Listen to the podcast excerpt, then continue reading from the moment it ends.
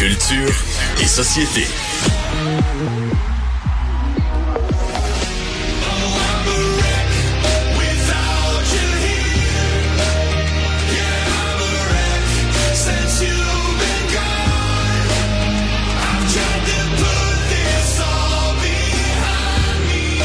Cantange, Cantange, Anaïs, Imagine Dragon. Cantange, oui, moi j'entends le, le, le, le, retour à la vraie vie, Geneviève, qu'on on en parle depuis des mois, tu sais, en se disant, ça s'en vient, ça s'en vient, on lâche pas, ça s'en vient. Là, on parlait euh, de cinquième vague, on s'est posé plein de questions, sixième vague, on dirait qu'on est rendu à la dixième. Et là, tantôt, euh, je regardais à Québec, notamment au Centre Vidéotron, ce soir, Imagine Dragons, euh, demain, Mika mm. sera de la partie, cette semaine, un peu plus tard, les Ensuite Avril Lavigne, ensuite la formation Journey.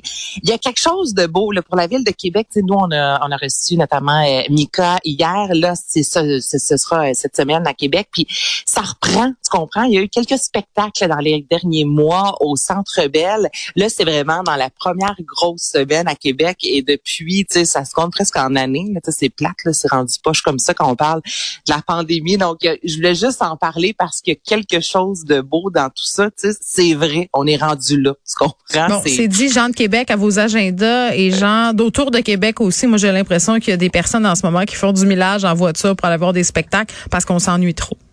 Ben exactement. il y en a des billets, fait que sortez de la maison, puis il y a bien des artistes en annonçant qui ont souffert de la, de la pandémie aussi. Hein. Je pense que c'est important de les encourager puis de manifester concrètement notre amour. Point. C'est si bien dit, Geneviève. puis non, mais puis j'adore là les grands grands spectacles à, à grand déploiement. Puis en même temps, ben d'aller voir des fois des artistes euh, peut-être moins euh, connus dans des petites salles, c'est mm. souvent les meilleurs shows, là, soit du temps passant. Donc c'est ça, juste sortir de la maison, puis là c'est beau ce qui se passe, ça reprend vie pour vrai. Bon, une affaire d'agression sexuelle, euh, Anaïs, dans le milieu du cinéma. Oui, c'est assez euh, particulier. Ok, ça s'appelle, c'est le collectif 50-50, qui est un collectif euh, surtout connu euh, en France, qui milite justement pour l'égalité, la parité, la diversité dans l'industrie Geneviève cinématographique. Cette ce comité-là, qui quand même est réuni près de 900 membres, a mm. travaillé dans les derniers mois, notamment pour faire adopter une charte qui a été finalement adoptée. C'est ça dans plusieurs festivals, notamment à Cannes. Donc c'est un des collectifs, je te dirais, très connu, très euh, oui aimé et respecté. Et là, ben comme toujours, il y a les fameux coups de théâtre. Puis je trouve ça plate que ça arrive parce que euh, ça jette vraiment un nom, une ombre sur un collectif qui avait vraiment réussi à faire bouger les choses. Donc là, il y a une des administratrices. Il y a eu euh, quelques jours de ça là, une rencontre entre plusieurs personnes importantes dans ce comité-là. Et une des femmes aurait consommé de l'alcool, Geneviève, chose qu'on ne fait jamais. Mais là, elle aurait un peu trop bu puis elle aurait été déplacée à l'égard d'une autre femme. Et là, ça fait en sorte qu'il va y avoir, euh, c'est c'est rendu bon évidemment. Euh, de, dans les dans les médias, le point en parle, le monde en parle, la libération, et ça s'en va. Il va y avoir une plainte officiellement là, déposée, la, la cour et tout le kit. Et c'est plate parce que euh, on a rarement parlé, notamment au Québec, de ce collectif-là, qui est un collectif très important. Puis là, ça, ben, ça donne vraiment ça vient discréditer, ça donne mauvaise presse. En même temps qu'on parle d'agression sexuelle, on sait jamais exactement qu'est-ce qui s'est euh, passé. Si la personne est dans le tort, ben est dans le tort. Puis effectivement, faut qu'elle soit, euh, qu'elle se fasse taper sur les doigts, puis qu'elle soit euh, tassée littéralement de ce collectif-là, entre autres. en même temps, c'est c'est ça, il y a mauvaise presse, donc ça fait beaucoup mm. jaser, puis c'est pas pour les bonnes raisons. On continue de parler de cette saga judiciaire entre Johnny Depp et Amber Heard. Écoute, ça tourne au cirque, ce procès-là. Oh. Là palette de maquillage qui est en train complètement détruire euh, la défense de Madame Heard. Hey, ça aucun. C'est ça qui est particulier. Tu sais, souvent des victimes disent, exemple, je ne veux pas porter plainte, je veux pas euh, me retrouver à devoir témoigner parce que même si je suis la victime, je vais me faire démolir. Tu comprends? Le peu importe. Et là, c'est ce qui se passe présentement.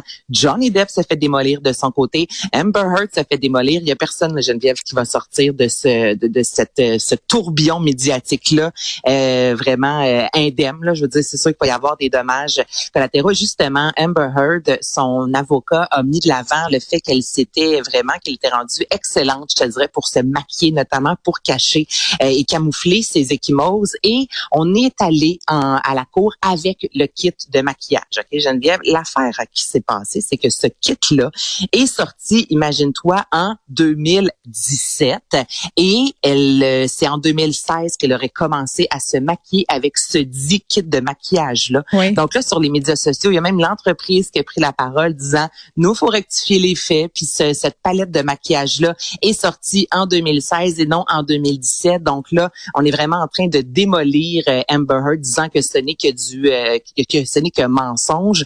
En même temps, entre toi et moi, il y a possibilité de se tromper. Mais tu sais, quand j'ai vu cette nouvelle-là, je me dis, ok, c'est ça, là, c'est rendu là, on, on est rendu loin des détails. On est euh. rendu loin dans les détails. Puis des fois, faut aller dans ces détails-là. Je pense que c'est important. Mais là, est-ce que ça fait douter les gens? Est-ce que ben, ça fait douter les gens. Je t'en parle aujourd'hui, Geneviève. Ça te, toi, ça t'a reviré de bord, t'as dit, ah ouais, euh, c'est vrai que cette affaire-là, c'est bizarre.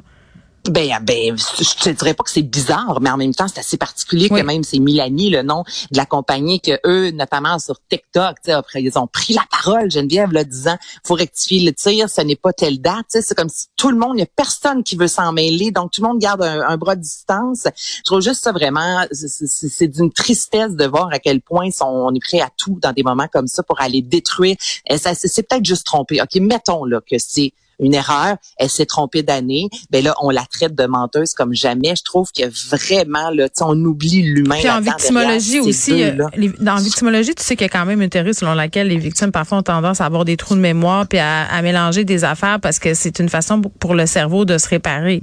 Je veux dire, c'est ben, quand même quelque chose qui est connu. Là. Fait que ça Puis on a tous vécu des chocs dans la vie où est-ce qu'on oublie quelques événements, on peut se tromper. Donc ça se peut que ce soit mensonge, mais si ce n'est pas mensonge, là, ça fait le tour du monde disant qu'elle a menti sur la palette de maquillage. Puis là, c'est ça qui fait le plus jaser, puis qui fait vendre, puis les clics. Ah, ben Il y a vraiment quelque chose de triste dans tout ça. Quand je te disais que ça tourne au cercle, Anaïs, puis ce cercle va se poursuivre malheureusement dans les prochains jours. Merci beaucoup.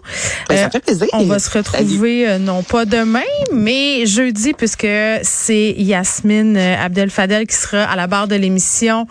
Demain, je vous dis